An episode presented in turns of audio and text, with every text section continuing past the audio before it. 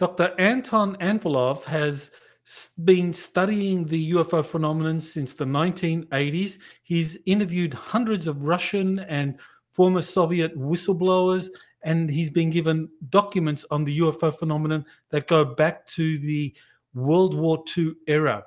He's gained a lot of information about crash retrievals in the former Soviet Union, and he's learned about underground tunnel systems that exist throughout the former Soviet Union, Europe, and around the world. He has acquired also a lot of information about a German underground colony in Antarctica, and he's got a lot to say about the Russian secret space program. You're listening to Exopolitics Today with Dr. Michael Salla, your source for the uncensored truth regarding the human, extraterrestrial, global, and political agenda. Click the like button and subscribe to this channel. And now, here's Dr. Michael Salla. Well, welcome back, uh, Anton, to uh, Exopolitics Today. It's very nice to talk to you again, Dr. Salla. It's always pleasure. That's okay. Well, you know, we're both doctors, so maybe we can just uh, call each other by our first names. Um, yeah, so, sure. So you uh, came up with this uh, interesting neologism uh, called the symbiont underground and space terrestrial non-human civilization. Why is that important? And, and just explain what is that and why is that important? Well, because it originates from our study of this information and this leak that happened in 1996 uh, in Russia. This leak document about biological research of these insectoid creatures. And this document has 27 pages and it describes in details uh, also the structure of this civilization. And uh, it says that they have symbionts. And as we learned from our uh, research with my colleague here, uh, Dr. Edward Agam. uh, they form uh, this so-called uh, system or symbiont space and terrestrial Earth and terrestrial non-human civilization system symbiont uh, not just extraterrestrial but intraterrestrial because they live on our planet for millennia. And they are not, uh, you know, space aliens from distant star systems, as we can presume from public beliefs, because mm, they originated on this planet, the original intelligent creatures long before mankind. And why this symbiont underground and space terrestrial non-human civilization, short uh, for STANK, um, why it was formed because uh, these insectoid creatures started using our ancestors genetically modifying them. And uh, first they were capturing at first uh, these big hairy creatures, bipedal entities, and then they uh, began using as a labor force, as their symbionts, all other generations and sequence of generations that predated the human history and our modern biological form as we have today. So, uh, the variety of humanoid forms we observe now is apparently created by long, huge genetic manipulation for millennia. Because as we revealed, they began this process millions of years ago. And just imagine how far it is, how advanced is this process of creating genetic modifications and genetically modified organisms, so called GMO. And uh, that's why we have grays. We have tall grays, we have short gray entities, and also Nordic blondes or Scandinavian type as well, because they are just new generations, a fresh breed, because as um, appeared, they uh, originated on Earth only about 10 or 15 or maximum 20,000 years ago. It's maybe it's too much. General estimation is about 10,000 years ago, and so we'll have them as well. So many of them with all colors of the skin: gray, white, blue, mm-hmm. all whites, black skin, yellow skin, green skin. Uh, also, they some of humanoids have green skin not because of the process of photosynthesis, but because of um, other biological components and uh, processes in their organisms. So, so, so, just to so just to kind of like um, uh, paraphrase what you just said, you're saying that the uh, insectoid species uh, that were discovered in the Soviet Union. Um, that it was found that they have existed on Earth uh, for millions of years, that the, that the reptilians that have also been in existence here for uh, maybe not quite as long, but they've been here a long, long time. And that the human presence, you're saying that it only goes back to maybe 20,000 years. Did I understand you correctly? because mm, researchers the last the, the last generations the Cro-Magnon types, the Caucasian type, but generally uh, we have millions of years of our ancestry, and I mean only modern human type, like Caucasian type, European type, Asian type, mm, modern type of human races, you know. Mm, that's what I mean. So they take people on the regular basis every day.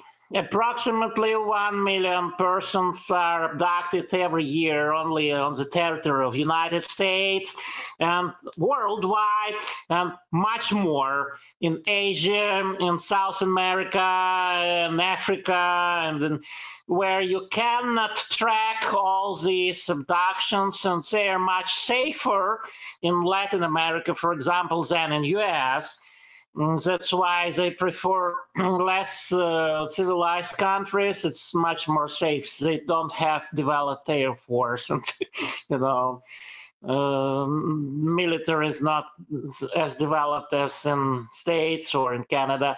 So this lasts for millennia, and our modern type is the result of continuous mutations. It's like radioactive decay.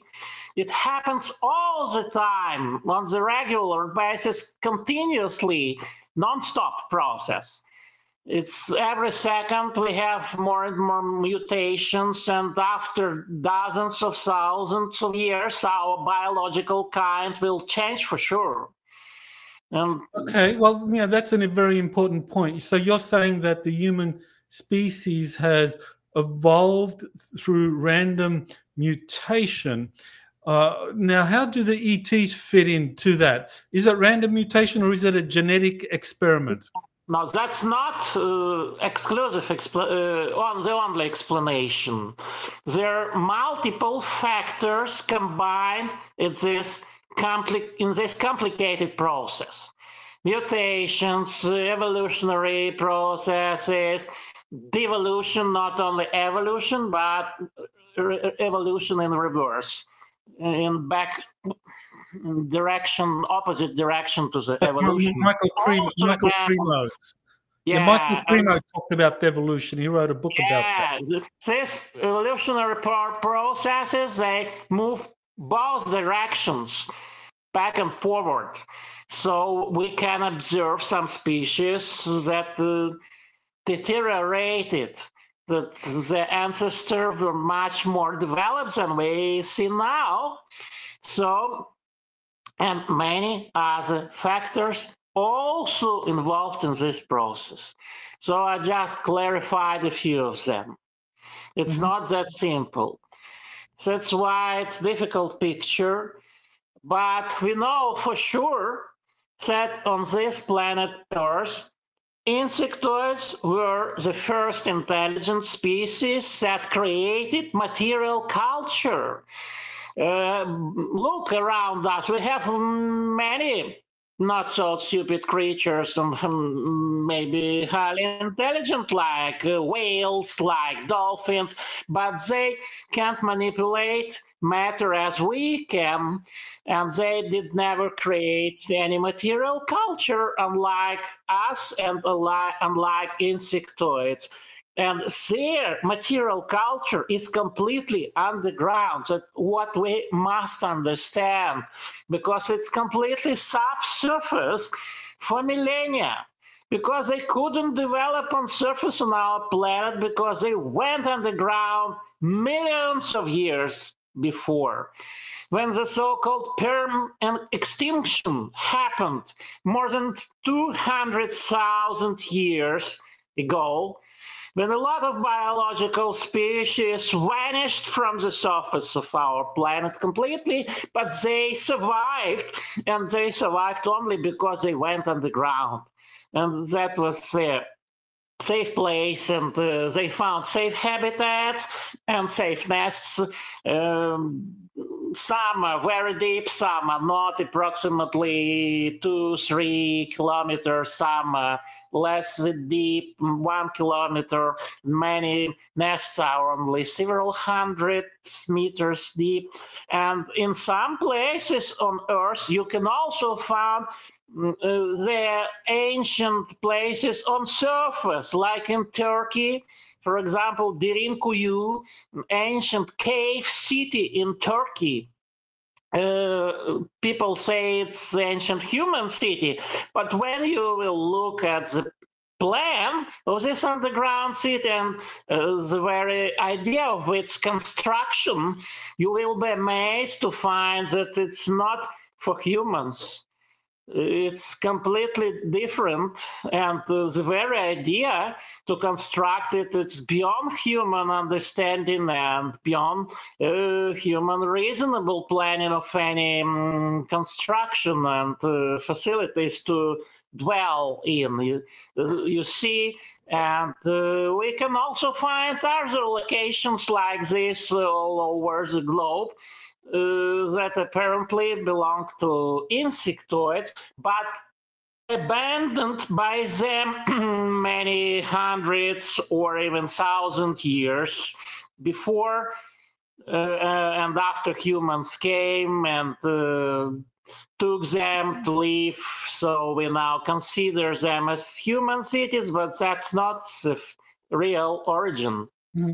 So we know from, from we know from different indigenous cultures, like especially the uh, the Native American Indians, they they talk about the ant people that that protected Absolutely. them between Absolutely. the different worlds. Um, and and actually, uh, I don't know if you've been following uh, JP, the the army insider that I've been interviewing, where he talks about meeting the ant people. So this is an example of this underground insectoid race that can be found all over the world? Absolutely. Look at Hopi Indians in Northern America. They talk about ant people who once saved their nation when they went underground and they survived only because of these ant people under the ground. Hopi Indians, that's a very famous story. You can find it in many sources and also you can find these pictures, the pictures, depictions, uh, ancient petroglyphs on stone walls in many caves and on rocks all across the globe, and they depict these creatures with two horns on top of their head, like um, antennas. People say, "Oh, that's de- that's devil, devil sign, this horns." These are not horns. These are antennas that insectoids have. That's why we have material evidence. It's clear in many different places of our planet. How can you explain that different nations, separated by ages, separated by oceans and vast distances, depict the same the same because that's what they saw. They depicted the real experiences and real observations on surface of our, our planet. That's too evident. That's material evidence, and that's the proof. And we have many proofs for this. That's only one, and also mm, tracks and uh, you know traces on Earth, and many other witnesses. A lot of witnesses and a lot of evidence proving that's true. That's not my imagination. For yes, sure. Well, for sure. We know it's not your imagination.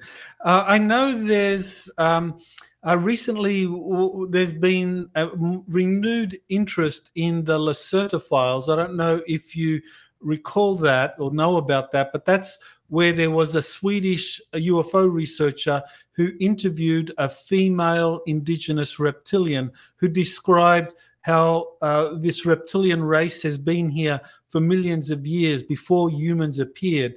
So, yeah, what do what do you know of the Lacerta files, or what do you know of this indigenous reptilian species that has been on the on the Earth for for millions of years? Of course, I know this case, and I studied this case in details from Sweden. And our common opinion with Dr. Edward Egan that unfortunately this is fake, but oh. the specially designed fake that was introduced to public to distract attention from the real intelligent insectoid race, they always distract attention. They want to appear in different images, and um, it contains some true information about underground cities really existing on our planet in places like Antarctica, Inner Asia, and uh, the uh, America, and all continents of our planet. Yes, they live there. They are intelligent but uh, the original intelligent species are insectoids. And this Lacerta case is completely silent about them. So it is clear example of set up uh, of false information uh, distributed with a purpose among uh, human population to distract attention uh, and brilliant example of disinformation uh, because every quality disinformation with good quality must contain at least 60% of true information then you'll consider it mm, this information of good quality. So that's a story about Lacerta files for sure. I'm absolutely sure with this. Uh, I had many doubts about this case before uh, because I'm studying this case for years, but now I'm completely positive about my conclusions completely. However, reptiles appeared later than insectoids as reptiloid creatures, and they were the first they tried to use as their labor force, as their military force, and as their frontman for different operations on Earth and in space as well. So that's why Oh, there's so many conversations and uh, huge, uh, widely spread information about this reptiloids or reptiles. People went crazy. You can hear about reptiloids almost on every corner, almost from every YouTube channel dedicated to UFOs and aliens, and they are everywhere. Uh, if you look at this, you must think it over. It looks suspicious. Something is wrong with this reptiloid mass all around. Something is definitely wrong. It doesn't look like original leak of true information. It looks more like specially orchestrated disinformation operation to mislead people and humans from the real structure of the alien civilization.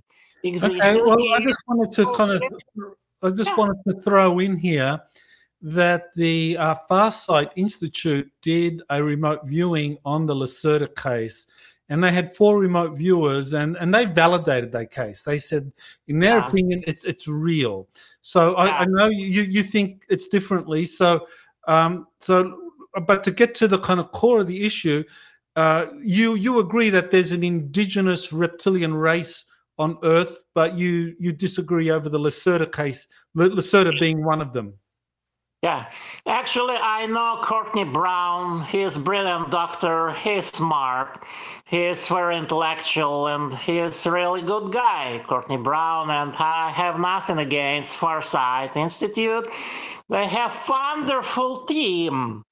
However, you must understand that every UFO research community on this planet and uh, every prominent UFO researcher can be misled and under surveillance apparently because uh, I suppose they watch and they observe the, the results, what we get and how we think and what ideas can be implanted to some UFO research communities.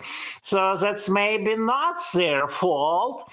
Uh, they can be manipulated. Everyone can be manipulated against their conscious understanding and comprehension and uh, without fully understanding what really happens.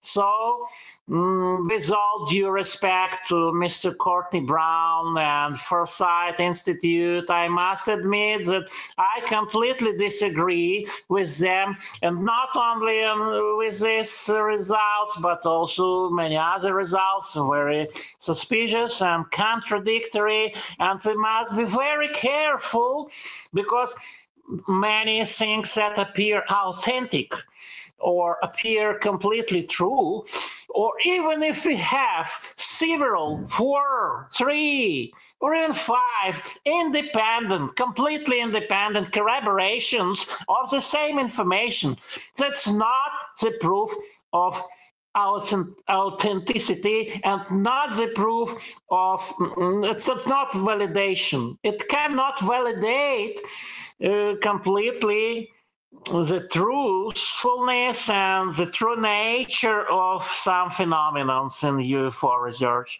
So people must understand that even independent corroborations cannot prove anything if the source of this information is one and the same and single because they can easily manipulate even remote viewers. I know that from my experiences, I also used to work with serial remote viewers for many years and some results they provide are highly suspicious and contradictory and may be induced with the purpose inside their minds to influence people and to mislead to the wrong direction. So you think that remote viewers uh, can be influenced in some way by, say, uh, other more powerful psychic beings, like w- whether we're talking about reptilians, whether we're talking about insectoids, that they can influence even a, a team, a team of remote viewers looking at a single target. Absolutely. They can look at the screen covering the real target. They can be misled. They can be manipulated. Some of them can be impl- even implanted without the conscious knowledge. A lot of things can happen because this ancient alien civilization is using screen memories. They're using holograms. They're using manipulations, uh, highly sophisticated disinformation programs because human beings are just a young biological species uh, only on the surface of this planet and human brains are less developed than the brains of these GEI or giant eusocial insectoids because they have heavier brains uh, two times bigger than ours uh, or two and a half bigger. So that much bigger. And they're much smarter and more wise and highly intelligent. And even some highly intellectual people cannot be compared with their highly intellectual species. So we can be so easily duped. Don't be naive, guys. Mm-hmm. Ladies and gentlemen, don't be so naive. It's not that easy as it seems. It's not that simple as it seems at all. Well, now let's look at the kind of like you you talked about the uh, the the SUSTENC uh, system, these underground civilizations of uh, non-human intelligences. You've got the uh, insectoids, including ant people, praying mantis types. You've got the reptilians, uh, some indigenous reptilians. How, how did the Ciakar or how did the Draco reptilians fit into this? You know, what is there a hierarchy here? How do they fit in? Yeah. yeah. The um, so called Draco reptilians appeared much later than insectoids, also on planet Earth. And why they called Draco? Because they look like draconians, but some people insist and firmly believe, and they have highly developed belief systems that there's Draco Empire somewhere in space, that they colonized almost in our entire galaxy, that they are the most ancient intelligent species in our galaxy or even in the universe, that they are masters of this galaxy, the Draco Empire, and people say that they originate from the Draco constellation, um, and a lot of blah, blah, blah, blah. So, from the scientific point of view, uh, I cannot agree with these um, popular beliefs in ufology. Mm, I believe that Draco reptiles can be called such because they look like dragons remotely. But if you study them in details, they are completely terrestrial creatures from this very planet.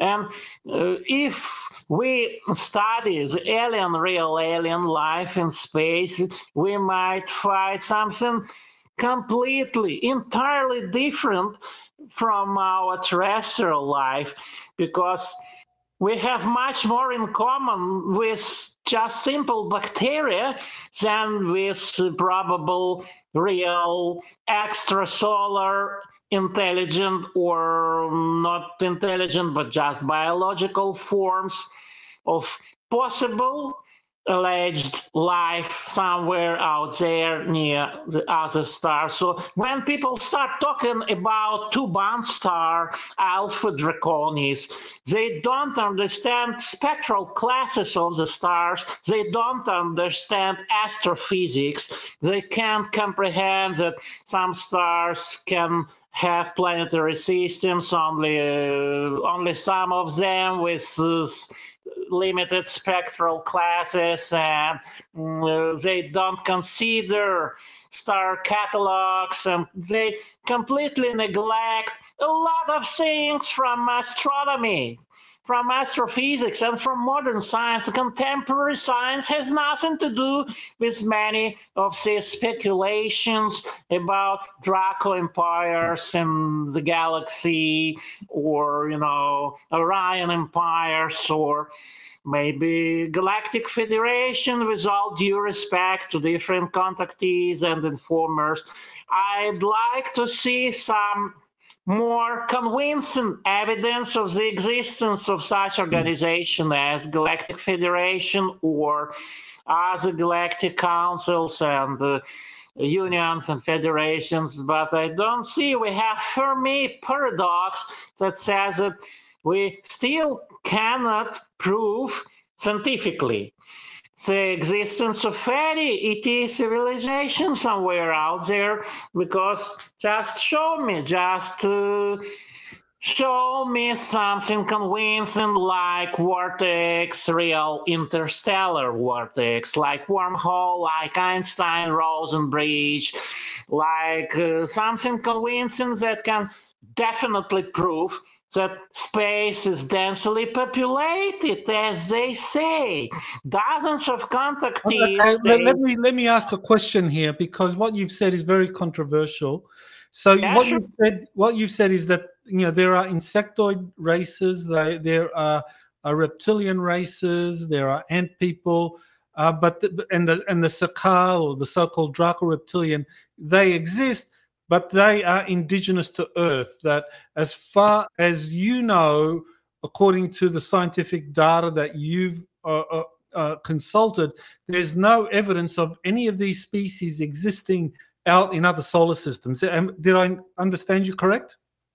Yes, that's right. Still, uh, I can be mistaken. I just want to see the evidence because, as a scientist and as a researcher, I must be skeptical. That's my duty to be skeptical and to check every evidence because, as uh, scientists say, incredible statements and claims require incredible convincing evidence, right? So, uh, but I'd like to see, I want to believe in densely populated galaxy. But what I'm saying here, my point is that we must understand the hierarchy of these intelligent creatures because insectoids appeared as intelligent creatures by themselves, and all the rest we observe are the products of genetic engineering. Just look at our dog breeding, like uh, just look at our service animals. If we consider every new breed of every new dog, the new kind of alien from some other different star system or distant planet, it would be ridiculous, right? It uh, would have no sense at all from our human point of view, and just compare from their point of view. If we consider every new humanoid, for example, with black skin from this planet, with yellow skin from that planet, with green skin from another different planet, and so many planets. Dozens of civilization. We have like galactic intersection. We have so crowded traffic here on planet earth. We have so many interstellar intergalactic routes crossing here. We have just like you know crazy mess here. Why why? You, Earth is so unique planet. Yeah, maybe it is. Yeah, I believe so. I firmly believe so. Earth is very unique biologically, genetically. But anyway, we must consider this from the scientific point of right, view. Okay. Yeah. Well, yeah, let's kind of look, look at this a little uh, more deeply. That I mean, of, of course, you, you've read the many uh, contactee reports of you know, hundreds of contactees talking about extraterrestrials arriving on Earth and contacting them. You know, some being human looking, some being reptilian looking, some being insectoid looking. Uh, so, you know, what what is happening there? I mean, are these really reptilians, uh, insectoids coming from other solar systems, or are these just the inner Earth beings making contact and saying, oh, you know, we're from the Pleiades or we're from Alpha Draconis or we're from uh, Zeta Reticulum. I mean, what's happening there? Well, about Zeta Reticulum, I can assure you with 100%, even more, with absolute guarantee that Zeta Reticulum is the wrong address because there were two star maps, not only one, not just Betty Hill star maps, but there was also Bob Lawrence from Chicago, who provided um, the African American man, who provided also the similar star map from his contact experience in 1963.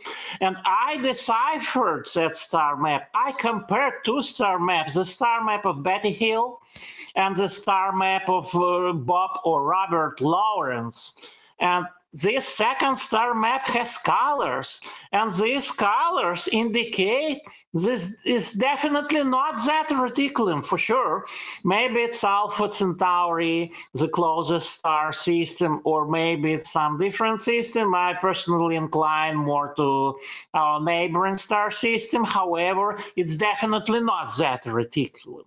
As about Pleiades, I'm still open to discussion, and I have some evidence in favor, and I studied very convincing works of um, Herschel, The Hidden Records, Wayne Herschel.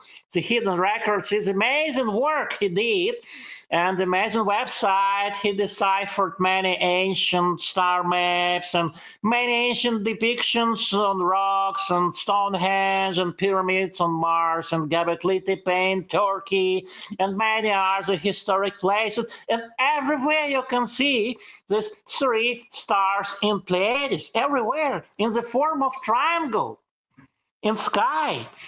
To near Aldebaran, uh, one uh, of the stars is, and two are near Pleiades, and 45 Tauri star cluster. So that seems very convincing to me. However, I'm still researching this subject. So I don't exclude these possibilities at all. But um, today, from the scientific point of view, we have all evidence and all facts compelling, completely compelling, and uh, very true, and they look authentic and they look scientific and very convincing that uh, we must not mix all these aliens and uh, creating some mess because I suspect and I believe that these aliens are very smart creatures. They mislead us. They want to split our conscious to many targets to dissolve our attention and that's what they can do with ease so easily. So we can create our own belief system with dozens of different civilizations completely misleading uh, from their real locations. And when we talk about inner earth you must understand that's not that simple at all because they originated um, behind, uh, underneath the surface, but it doesn't mean uh, they originate now only from there, because they started colonizing space as we did, launching our space vehicles and trying to reach moon mars and other planetary bodies of, our solar system.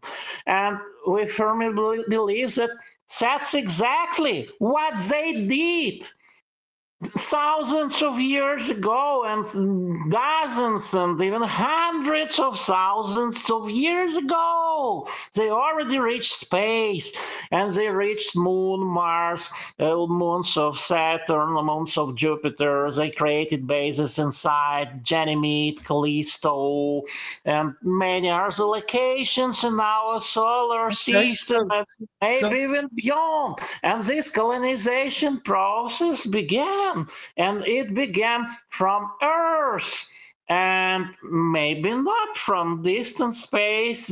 However, I can admit different possibilities. That that's controversial scientific discussion, and well, that's very highly.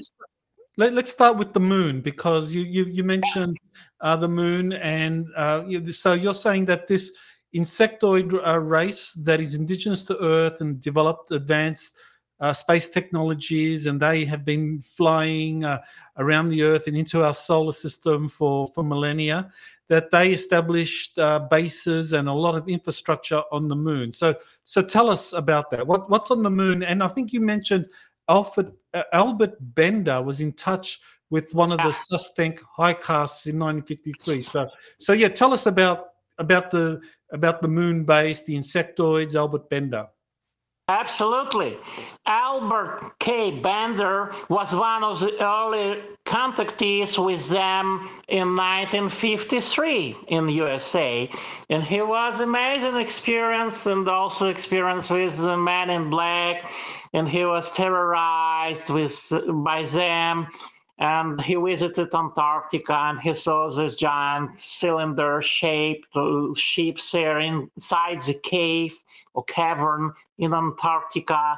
And he also was shown this exact picture of their structures on the moon, and they have this retractable uh, structures with platforms on top where they can land the vehicles and spaceships and they can hide again back inside the moon when they complete their technical processes and their transportation and uh, traffic. When traffic is over they can close up again inside the moon and you'll never see them.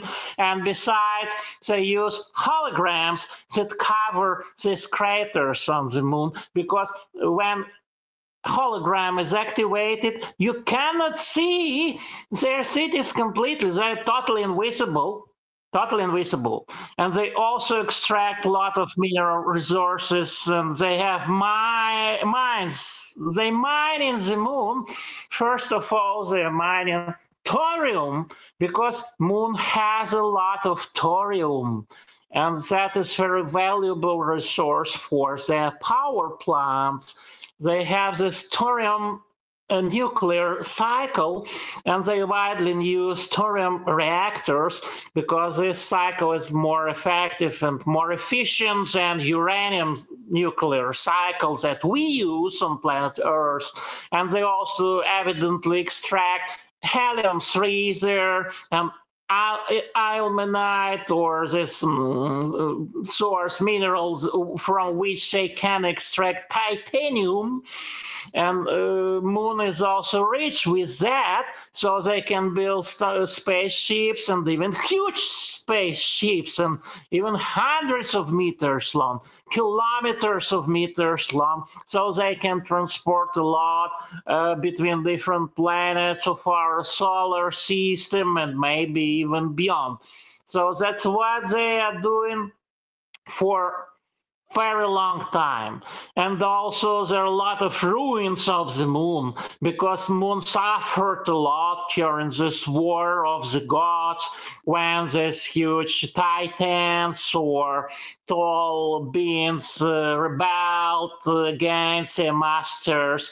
There was great rebellion and not only once apparently. And we can see consequences of this terrible wars on the surface of the moon, like huge towers inclined uh, degrees from the vertical position, like uh, different other ruins, like uh, down spaceships, and a um, lot of this.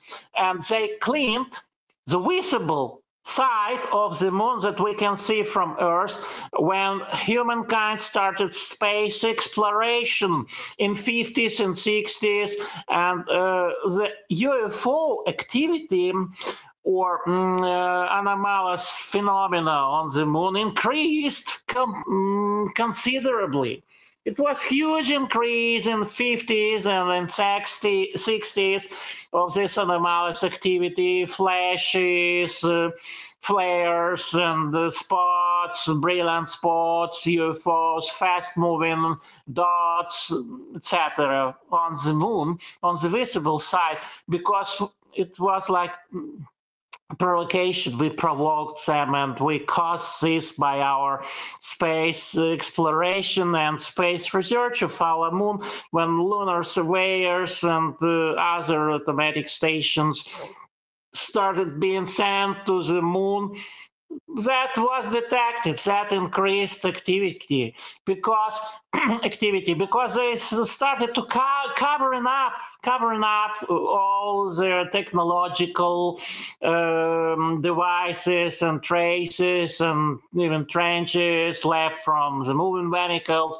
However we still can observe a lot and astronauts saw a lot and the moon now is their main industrial enterprise.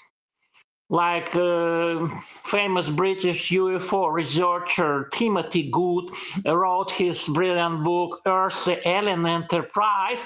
So I can state that Moon is also the alien enterprise to free Earth from negative ecological consequences of their activities. Because they moved the dirty um, industrial enterprises, mining and procession and uh, all, all, other dangerous uh, manufacturing um, power supplies and the manufacturing plants to the moon to avoid pollution of our common Mother Earth because they take care of the nature of, uh, of the ecology. That's the when, reason.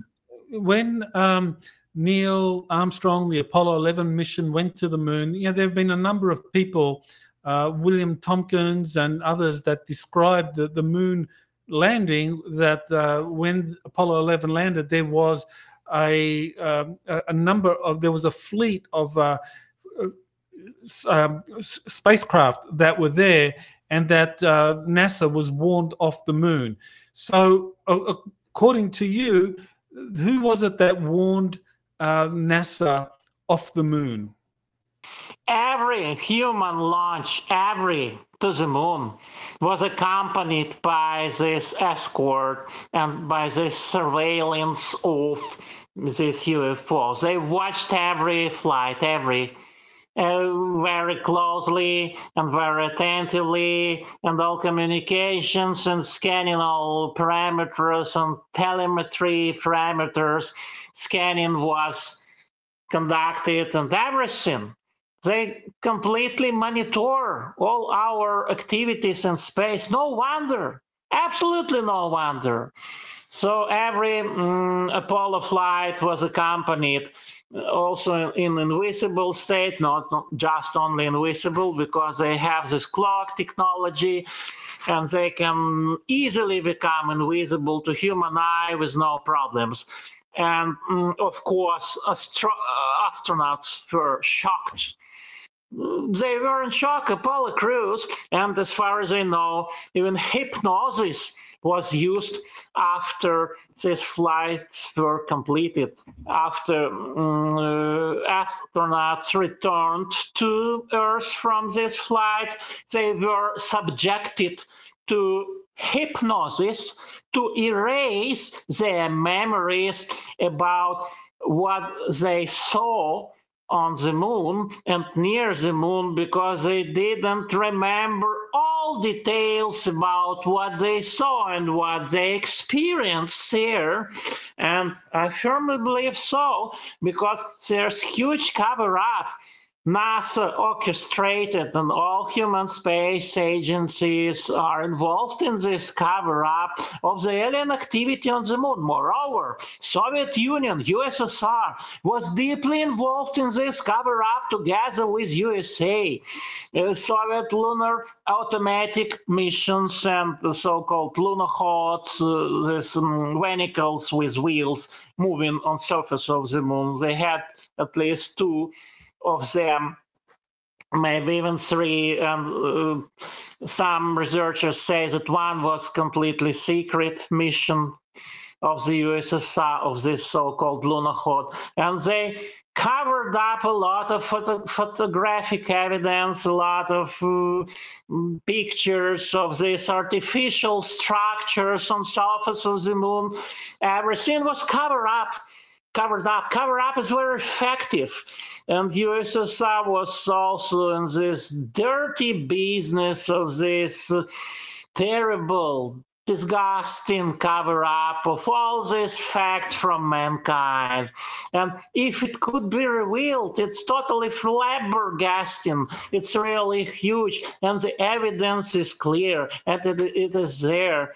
And some people are trying to discourage people and to deny this evidence. That's not fair for the mankind. Okay, so um, who's doing the cover up in terms of the moon? Is it the insectoids or the reptilians that, that are on the moon, or is it the deep state or the uh, the secret space programs that are covering up uh, what's on what's on the moon. I mean, you yeah, I mean, who who warned Neil Armstrong? Who warned NASA not to come back? Was it was it insectoids? Was it reptilians? Was it someone else? Okay, when we talk about insectoids, reptilians, or someone else, we must understand that all this L social structure is more or less the same, but this is like a pyramid structure. You have insectoids on top, and you have all other different intelligent species below. So they form this um, pyramidal shaped, pyramid shaped controlled structure of controlled behavior and manipulation and subjection and uh, pyramid like management. They always control mankind. So all human structures, all special services, all three-letter agencies like KGB, CIA, NSA, and all others are under their control. No wonder. They will do what they must do according to this policy of silence, according to this policy of the conspiracy of silence. And that's never ending game. And what people say about disclosure, disclosure can be only limited, I suppose, because it will never happen in full scale, I believe, because it can blow somebody's brains, you know, people brains. It's mind blowing. So everything we can know, we happen to know gradually, step by step, and not at once, and not completely. Well, I want to go uh, back to uh, one of these um, very early incidents that was uh, described by David Grusch in the U.S. Congress. I mean, he said that the there was a crashed flying saucer uh, in Italy in 1933, and of, and of course, uh, Mussolini's uh, government did research, found it, did research on it, and, and eventually began to share that information with uh, Nazi Germany. So, whose UFO was that, and, and what do you know of that 1933 incident, and and another incident in 1937 in uh, in Zernitza, in Western Zernitza. Poland? Yeah. Mm-hmm. Mm-hmm. So uh, I believe that at least in three cases, or maybe even more, Germany got alien technology from at least three UFO recoveries of more or less intact UFOs. And one case in Italy was in, in 1933 near Milano and it was um, widely uh, publicly known due to several leaks and uh, we know from multiple sources. And i don't think this is a fake despite some people say that it's not real. However i admit it must be real because of numerous leaks. And um, the main uh, leak was from these documents uh, uh, from Roberto Pinotti and other UFO researchers um, that spread this information. And as far as I know, it was disc-shaped craft. And they had uh, Nordics there in Italy in 1933, and at least uh, two of them, maybe. And the other case was in 1937. Yeah, before you go on, uh, can you just maybe explain who who these Nordic entities were? Because you've you've described underground civilizations involving insectoids, reptilians, and people, uh, but who were these Nordics? Were these uh, another underground civilization involved in the 1933 crash? As far as I believe, these Nordics were creation of the SUSTENC, biologically artificially created species, genetically modified human European type. And they all are apparently originating from this genetic manipulation and modification. It's kind of eugenics or eugenics. People say this process of genetic modification of modern humans for the better species. And if you take uh, common Scandinavian people, they look like the aliens exactly. There's no difference biologically only mentally, telepathically, they are more advanced uh, in their powers. But biologically, they are the same or, or almost the same, as far as I know. Okay. So, well, um, so you wanted to tell us about these other uh, UFO crashes that the, the Nazis got their hands on the, the material and and whatever bodies were there and how that was used by the Nazis to develop their own secret space program. In 1937, there was an incident in Chernitsa, Chernitsa. Uh, and now this is Poland, in western Poland.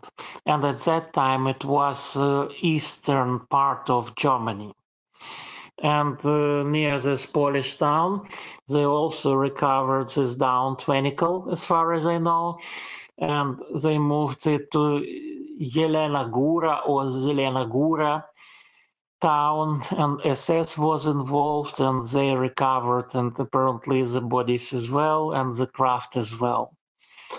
Uh, but the most remarkable recovery they did in 1938 in eastern Turkey when they were hunting for the Noah Ark near Mountain Ararat in eastern Turkey.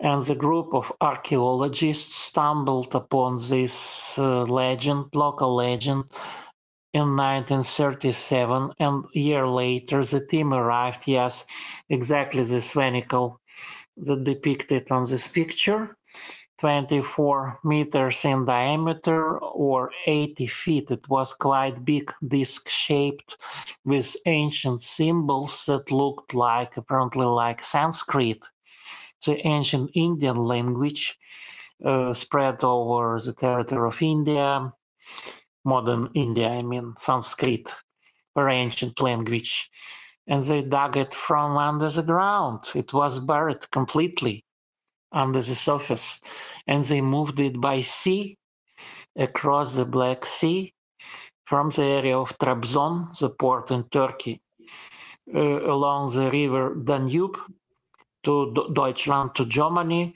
where they disassembled it. They took it to pieces, to parts. And when heavy bombardments of Germany started, in 1943, they removed it to the salt mine near Munich, and it was kept there before they removed it to somewhere else.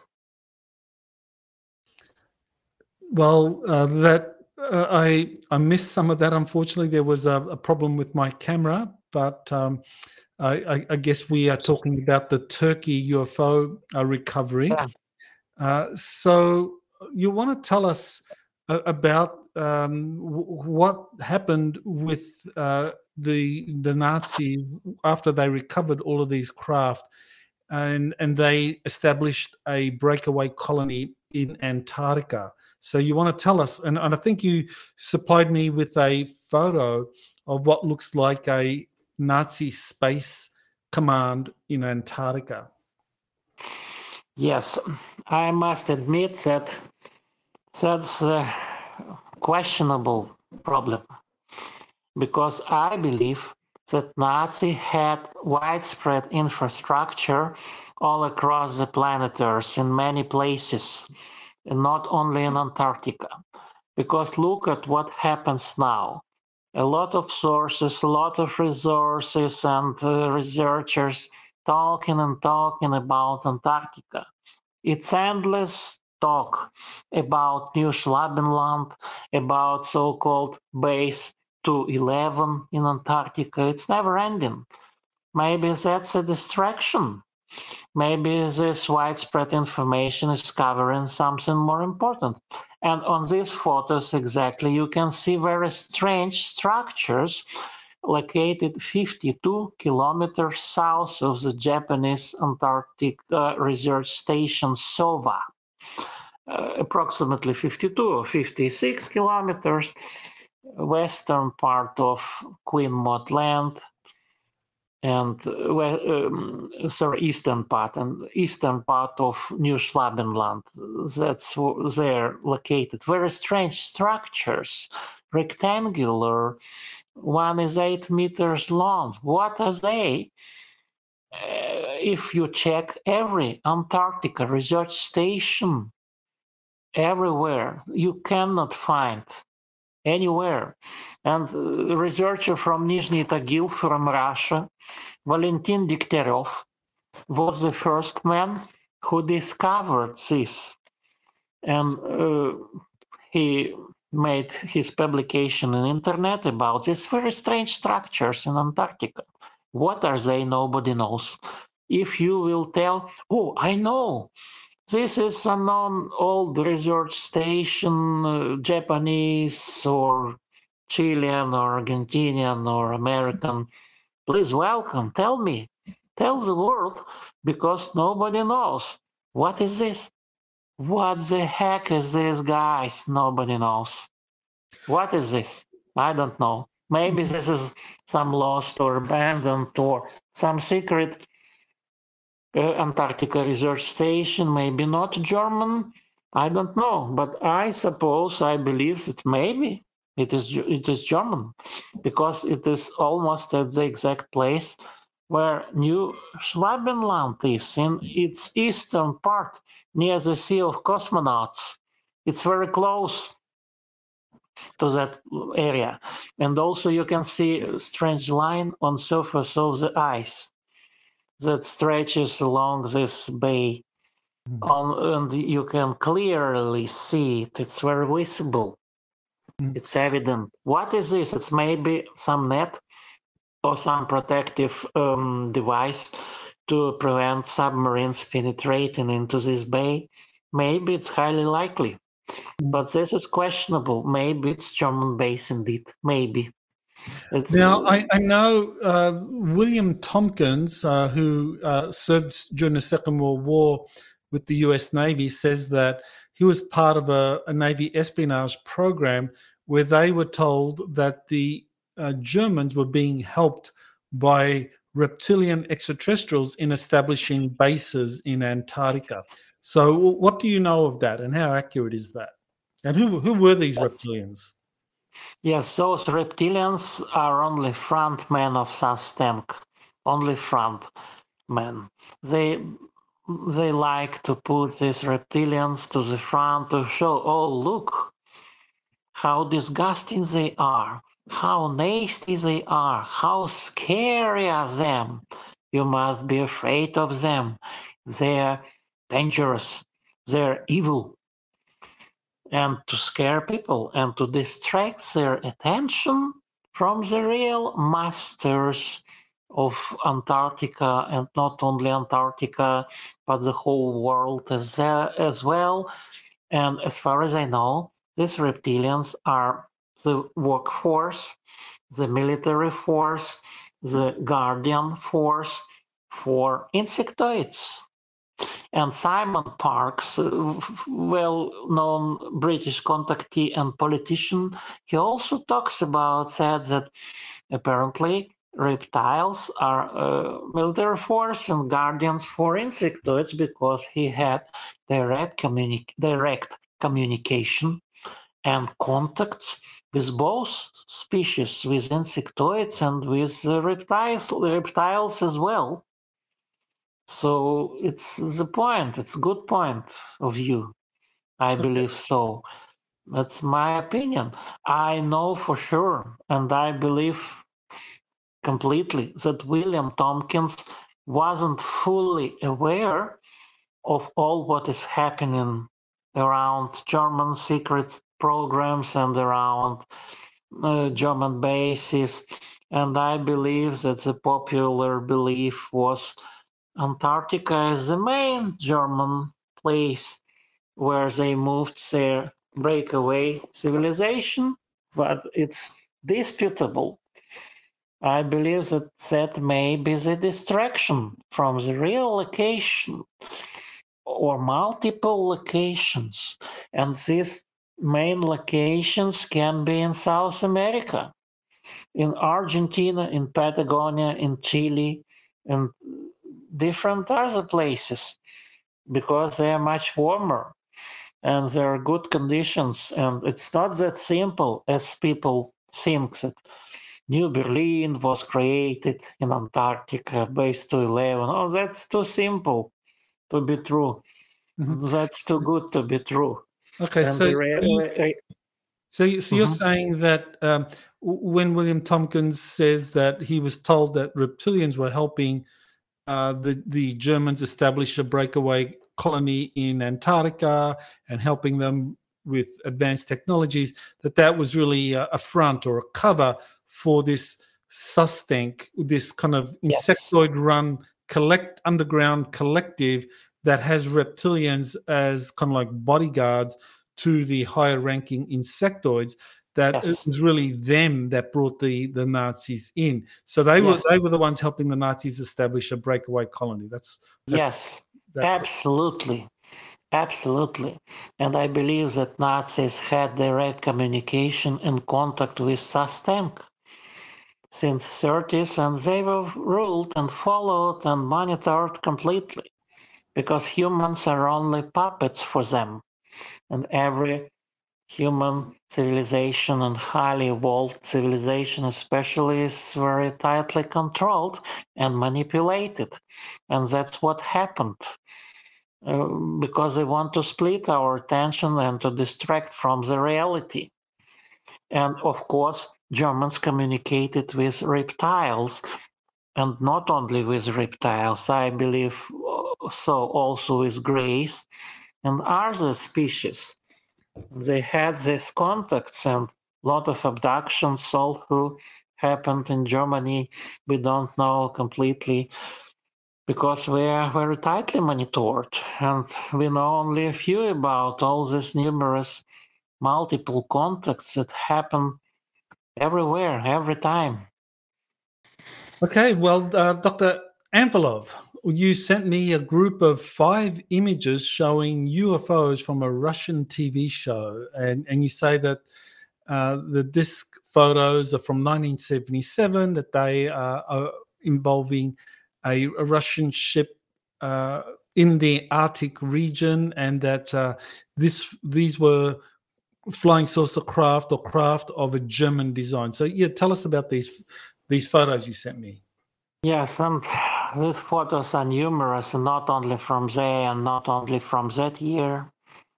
And I believe that this design was still under operation in 50s and 60s and 70s, and they were operating them from various bases SUSTENC bases, for example, from the bases under Greenland, under Arctic Canada, under Arctic region at all, and they have multiple locations there where they interact with humans and where they take humans, I mean aliens, and also German people were also taken, and German scientists and designers and officers and military and SS forces, and they formed this society, breakaway society. But this breakaway society is under the control of SUSTENC, symbiont underground and space terrestrial non-human civilization existing not only inside our Earth, but also in space, and first in nearby space, Moon, Mars, and beyond, and more more distant places. So uh, these vehicles were definitely overflying this ship and it was detected, it was registered, and there were many witnesses. It was completely authentic case in 1977, and not only there. And these designs are more rough. They have more uh, rectangle-like structures on top of the discs, not just domes, but more complicated structures on top. So apparently, this is connected with Nazi German breakaway. I believe so. Okay, so people have talked about this breakaway German uh, space program as the Dark Fleet or as the Nutwaffen. And uh, you've done a little bit of research on this, and you gave me a graphic of uh, UFO test centers that were developed by the Germans. So, you, you want to tell us about this uh, image you sent me of the, yes. the UFO test centers? Yes, they had multiple centers, uh, not only on the territory of modern Germany, but on the territory of modern Poland, in Western Poland. And for example, in the area of uh, Western Poland, they had this so-called Die Glocke or Bell project in uh, different towns in Lower Silesia and Neumarkt, now Newmarket, now Środa Śląska, in Leubus, now Lubiąż, and Schlesische Werkstätten der Fürstenau works were also involved in this, and Fürstenstein Castle they had underground facilities under it. In uh, Val- Waldenburg, Waldenburg, they had coal mine. With this project, coal mine was converted to houses this technology, and also in Wenceslas mine in Poland, they also had this. And in central Germany they also, they also had numerous facilities, numerous. That was big project, and at first it was reverse engineering project uh, to reverse engineer three recovered crashed UFOs, at least three. And also prominent companies were involved like AEG it is Allgemeine Elektrizitätsgesellschaft or General Electricity Corporation of Germany was also involved, and many others in Prague, in Plzeň, Skoda plants, also in Breslau, now Wrocław, Polish city, and others. And uh, when Soviets captured Poland, even in June of 1945, they, this base was still in operation because it was underground and also uh, and very camouflaged and not detected even after Soviet invasion. Just imagine how effectively it was camouflaged. Uh, the cover up was very good. And it was a SS project, and Heinrich Himmler was involved in um, supervision and control of these research activities all over Germany, and not only Germany and in other countries uh, as well. Italy was involved, Vatican was involved. And Spain was involved because, for example, in Spain, they were extracting mercury fuel for UFOs from the Almaden Almaden mines in Spain, the largest deposits of mercury in Europe and in the world. Germans are using this for getting this special fuel called Xerum 525 uh, with isotopes, radioactive isotopes, not just um, simple mercury, but more sophisticated and more difficult chemically complicated and technically difficult to obtain special fuel to propel. This vacuum mercury uh, rotational engines for discs for these vehicles for flying German flying saucers. They were secretly developing, but um, um, they blow up and destroyed most of the evidence. After Allies and Soviets and British and American troops invaded Germany, but also something remained in Aus- Austria, in Ostrich, in Alps mountains. They had this also works there, and some of the earlier prototypes remained and were even discovered by Soviet intelligence uh, in, in Poland as well, and in Austria, Austria as well. And Soviet Union had uh, debris wreckage from at least one, I know for sure, exploded German flying saucer from crash near Ustka, near the village of Vitovna, in uh, June of 1945. And they moved this debris to the Soviet base in Borne Sulinowo uh, on the territory of Poland and then to the Soviet Union. But reverse engineering was not successful because uh, that was complicated. Soviet backward industry, technology, and engineering in this was way behind the Deutsche Qualität, the, the German quality and technical capabilities and design and all manufacturing. The quality of manufacturing was difficult. So it wasn't easy at all for USSR to reverse engineer German flying sources at, sources at all. It, it was highly difficult for them.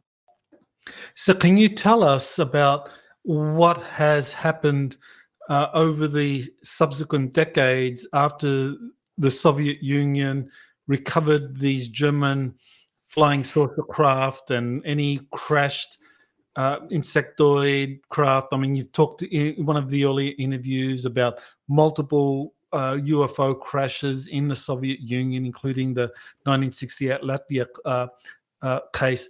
Now, has the Soviet Union, uh, how successful has the Soviet Union been in reverse engineering these craft eventually? And, and how advanced is their secret space? I think in the past you've actually answered that question, but maybe uh, just explain or summarize how what is the capability of the Soviet secret space program that's been reverse engineered from all of these crashed UFOs? Okay, if we talk about Soviet Union, USSR, uh, the attempts to reverse engineer German flying disc technology were not very successful because Soviet Union concentrated mainly on common airplanes and airframes and uh, standard models and um, typical standard designs. Uh, but as about alien reverse engineering, it was more successful because uh, Soviet Union had more technology from alien crashes and crash recoveries. And mm, today they have some substantial progress, I must admit, because I know that in the year 2019 or 2018, they already started preparing flight manuals and uh, preparing training programs for Russian cosmonauts to fly back engineered UFOs manufactured with a terrestrial human Russian technology. Even uh, flight training programs began. Even uh, flight simulators were uh, under construction just several years ago, and this process is underway. They are training pilots, uh, cosmonauts to fly back engineered UFOs. And even some prominent Russian cosmonauts involved in this.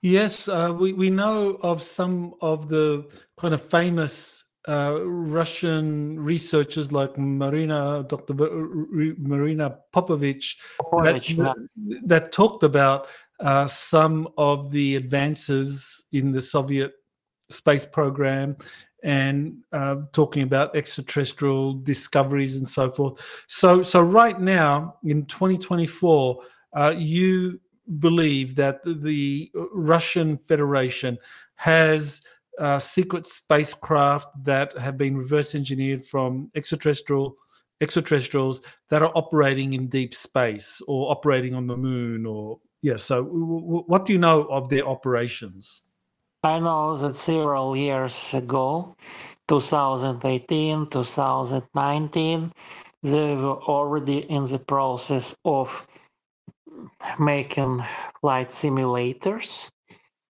uh, flight training, uh, preparing cosmonauts to pilot, uh, training programs for cosmonauts, because the group of Russian cosmonauts visited this center behind the Ural, Ural Mountains in the region of Chelyabinsk, this nuclear center, which is involved partially involved in this, uh, one of the research institutes there.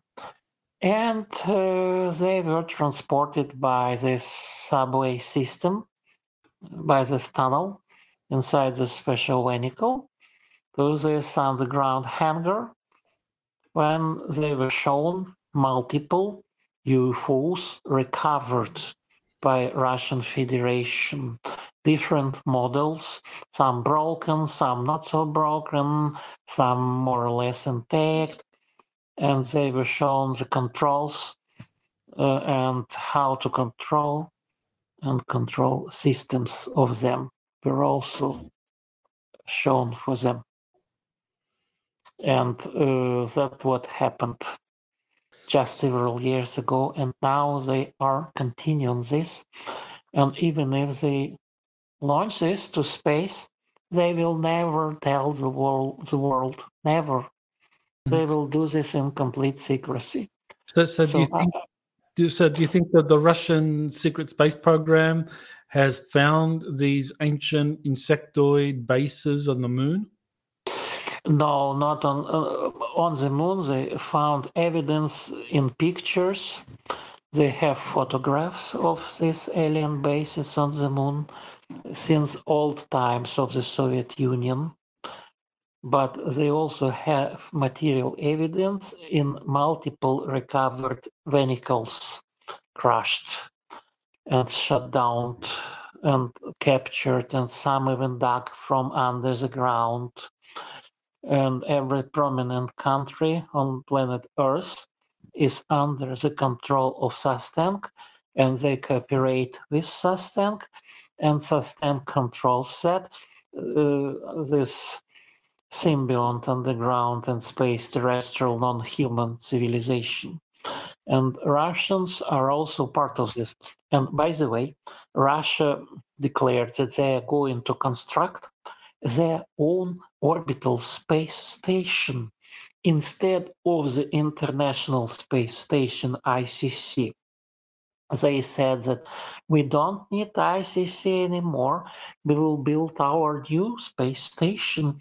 And that's what they can use now to combine this contemporary human technology with the alien technology and to secretly build and um, launch.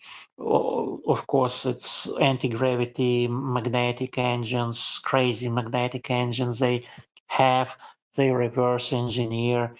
For example in Korolev near Moscow on mm, uh, experimental plant experimental plant of machine building in Korolev uh, former Kaliningrad north uh, east of Moscow where they have underground levels multiple and they test this mad um, reverse engineered magnetic engines that create huge uh, impulse and vibrations. Uh, you can easily feel it on surface. These vibrations from under the ground, from these tests of these engines, and they can knock even electricity, and uh, they have electromagnetic effects, and they are in the process of constructing and launching and operating back engineered spacecraft vehicles designed from um, alien technology because they have multiple recovered vehicles and a lot of debris, a lot of wreckage, and many intact vehicles. And so from the year 2000, they are all collected under the ground at this center on the territory of Chelyabinsk region. As I said, uh, near Taganai National Park, um, to be more exact, to northeast of Taganai National Park in Chelyabinsk region, they have big underground network, very huge tunnels, very wide tunnels in diameter. It's maybe three dozens of meters wide, and you can easily put flying saucer inside flying saucer inside the tunnel and move it along the tunnel to vast distances. What they do there. Uh, and they move UFOs from various locations and they hide them there and they reverse engineer them there at that center. That not the only center, they have other centers as well in Novosibirsk, uh, multiple research installations near Moscow, and Kazakhstan is also involved in this, was involved by Baikonur side. So this is a big project and many people are many scientists and engineers and technicians and even cosmonauts and even uh, the special training center for cosmonauts, which is Russian astronauts that is located in Zvyozdny Gorodok or Star City northeast of Moscow, near Chkalovskaya or Sholkovo Air Base, is involved in this. And they also have training programs for cosmonauts, and they take some prominent uh, cosmonauts, very experienced, and they are devoted and they have inside knowledge, secret, top secret knowledge about this program and they train them, they train personnel, they already uh, constructed uh, these flight test simulators for Russian pilots and Russian cosmonauts to fly UFOs. That I know for sure, but that is very secret, uh, extremely top secret. So just and to summarize, so just to summarize what you've uh, just said, uh, that the Germans were, were, able to recover some crashed UFOs. They were helped. They were able to reverse engineer these. Yes. Uh, the Soviets got their hands on some of that technology. They also got their hands on some of the alien technology. They yes. took a lot more longer. alien than on German. yes, much more alien. They, they, took a long, long time to reverse engineer these, but they eventually yes. succeeded. So what? What? Not, not, not much Uh, success. They still have huge technical problems. They can't succeed completely it's very difficult to reverse engineer and mm, it's very secret. The military secret uh, secrecy mm, hinders this process. They can't develop it rapidly because of the secrecy. And they don't have huge success. It's not huge, it's very moderate, it's limited success. But they, of course, you will have success after studying that for dozens of years. That's inevitable, but that is slow. Okay. And SUSTENC controls that, and they can stop any research, any development, any progress as they wish at any stage. So mm-hmm. they control this. They okay. will never let us humans to have huge progress uh, and only in SSP. SSP is their domain, space secret space programs. That is the domain of SUSTENC. And okay. they need people, they need personnel, they need human brains to take part in SSP for sustained exclusive use, but not for the general mankind. Forget about general mankind. Even top Russian officials know just a few. Okay, so SUSTENC, you know, this network of underground civilizations dominated by the insectoids that the, that the Nazis got co-opted into and were uh, incorporated and integrated into that, that they have these secret space program, or they have these flying saucers, anti-gravity craft flying all over the planet in our solar system. The, the Russians haven't yet been able to master that technology. So I wanted to get your, and this is my final question, I wanted to get your um, opinion on the claims by people like David Grusch, Eric Davis, Bob Lazar, that the United States has been unable to successfully reverse engineer the captured extraterrestrial technologies that they have gained. Yes, uh, those claims are partially true. This success, as I said, is very, very limited. To say they have zero success is not true. They have very limited, very moderate success, and the United States can already build uh, back engineered alien vehicles. That's for sure. U.S. have. Uh, I mean, uh, Americans have. U.S. has some progress in it for sure, but that's not big. Well, about Bob Lazar, I was highly skeptical about his claims because he provided the wrong location for his S4 base. But as far as I understand, he knows the true location but he uh, is he is very scared to reveal it to the public. So for public, it must be very close to uh, 51, while in fact SS4 is uh, quite distant from it, however, on the same territory of Nevada ranges. And um, that sounds very close to the truth. But um, when they say that the progress in reverse engineering is absolutely zero. That's not true. That it's not zero, but it's very limited, of course, and it's very gradual, and it will take probably hundreds of years, hundreds, to finally reverse engineer something, or maybe even thousands of years, because SUSTENC is very de- developed.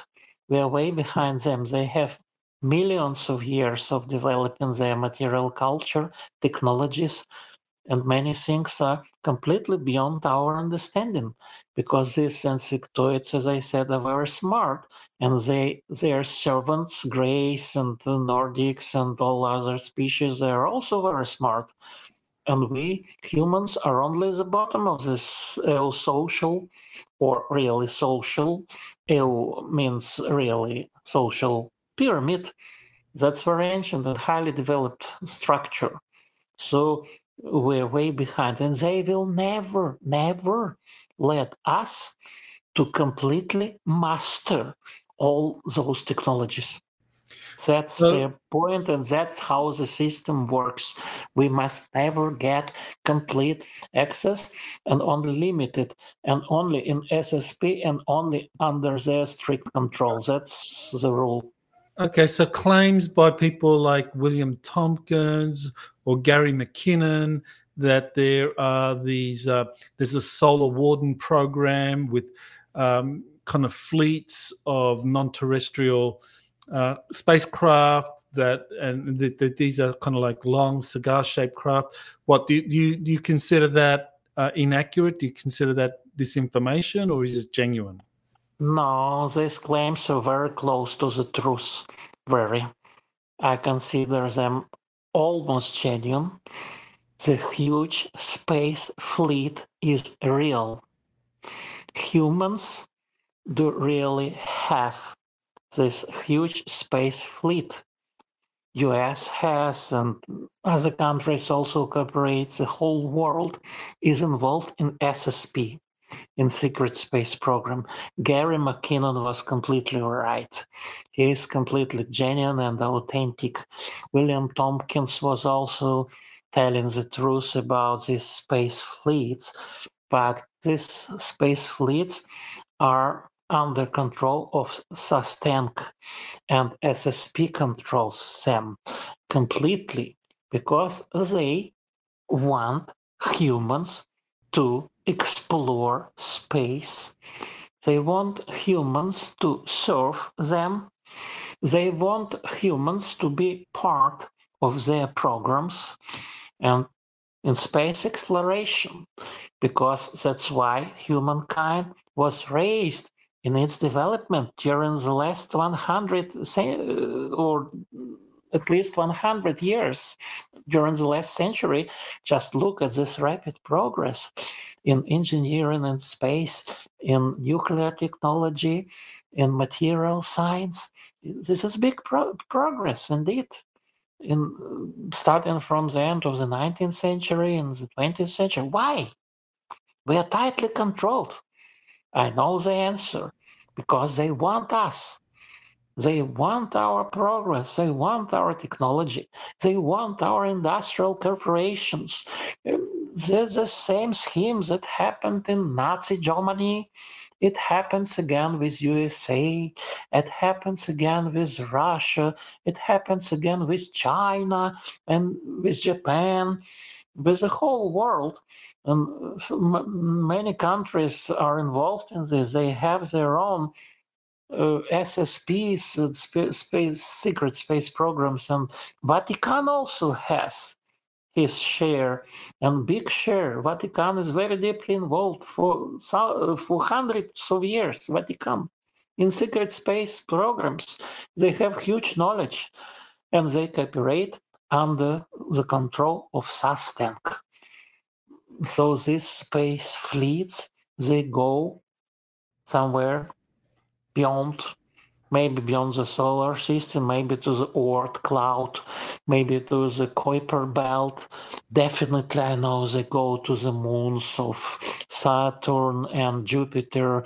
I know for sure they had a huge and still have apparently huge space station on the orbit of one of the Saturn's moons, and they explore our solar system because SUSTENC needs human labor force. SUSTENC needs human engineers. SUSTENC needs you to be recruited to the secret space program and to be good uh, adventure and designer and engineer and uh, pilot for SUSTENC as a layer uh, to protect them, to uh, benefit this civilization. They can't rely uh, completely and solely upon their servants only because they also need humans for this purpose as well. And not only for energy, for electroplasma, for so-called GAVAH or special energy humans create and they harvest this energy.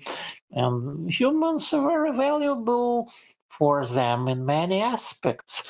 So they use humankind for their needs. That's very clear point. That's how it happens. That's how it works. This SSP system for many years and it's very secret and very compartmentalized and many countries involved including russia france germany japan us canada britain australia and many others. And argentina was involved in a secret space program with germans with nazi germans. For example this nuclear center in bariloche in san carlos de bariloche in argentina.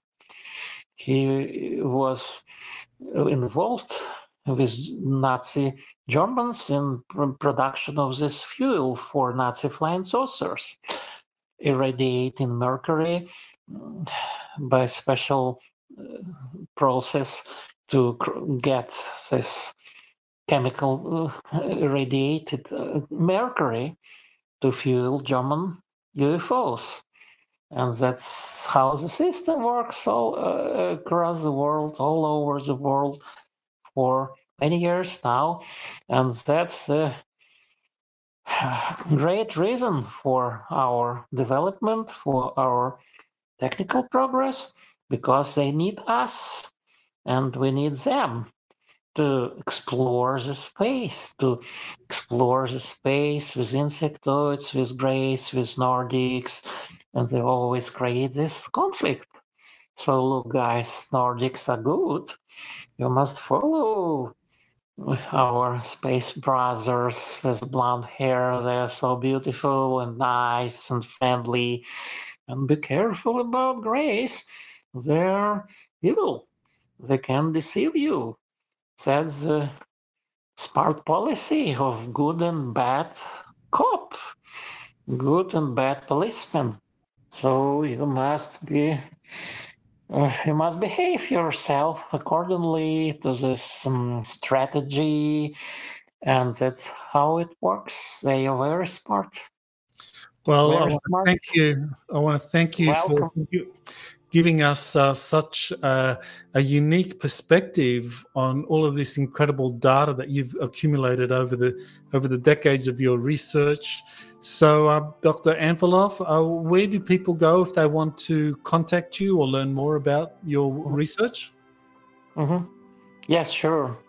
We can talk more about Nazi Germany in details, about German SSP, about basins in Latin America, in Argentina, in Chile, and there's locations, and about German submarines involved in transportation of this personnel, and uh, Fuerteventura base, of course, on Canary Islands, with very uh, unique. A lot more to discuss. Yeah, a lot of details I can describe you about this as well because okay. the public is unaware of the whole picture.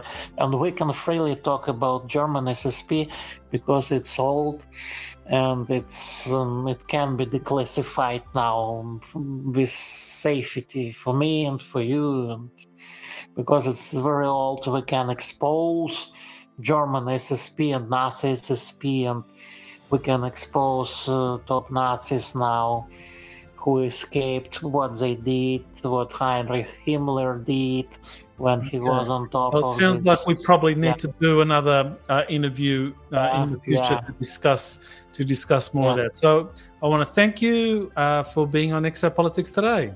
You're welcome. You're welcome. You're always welcome.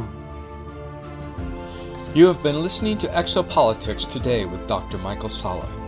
Please remember to like, share, and subscribe to this channel. Join or start a conversation in the comments. Take the time to explore the vast library of best selling books, webinars, and podcasts by Dr. Salla. Visit exopoliticstoday.com.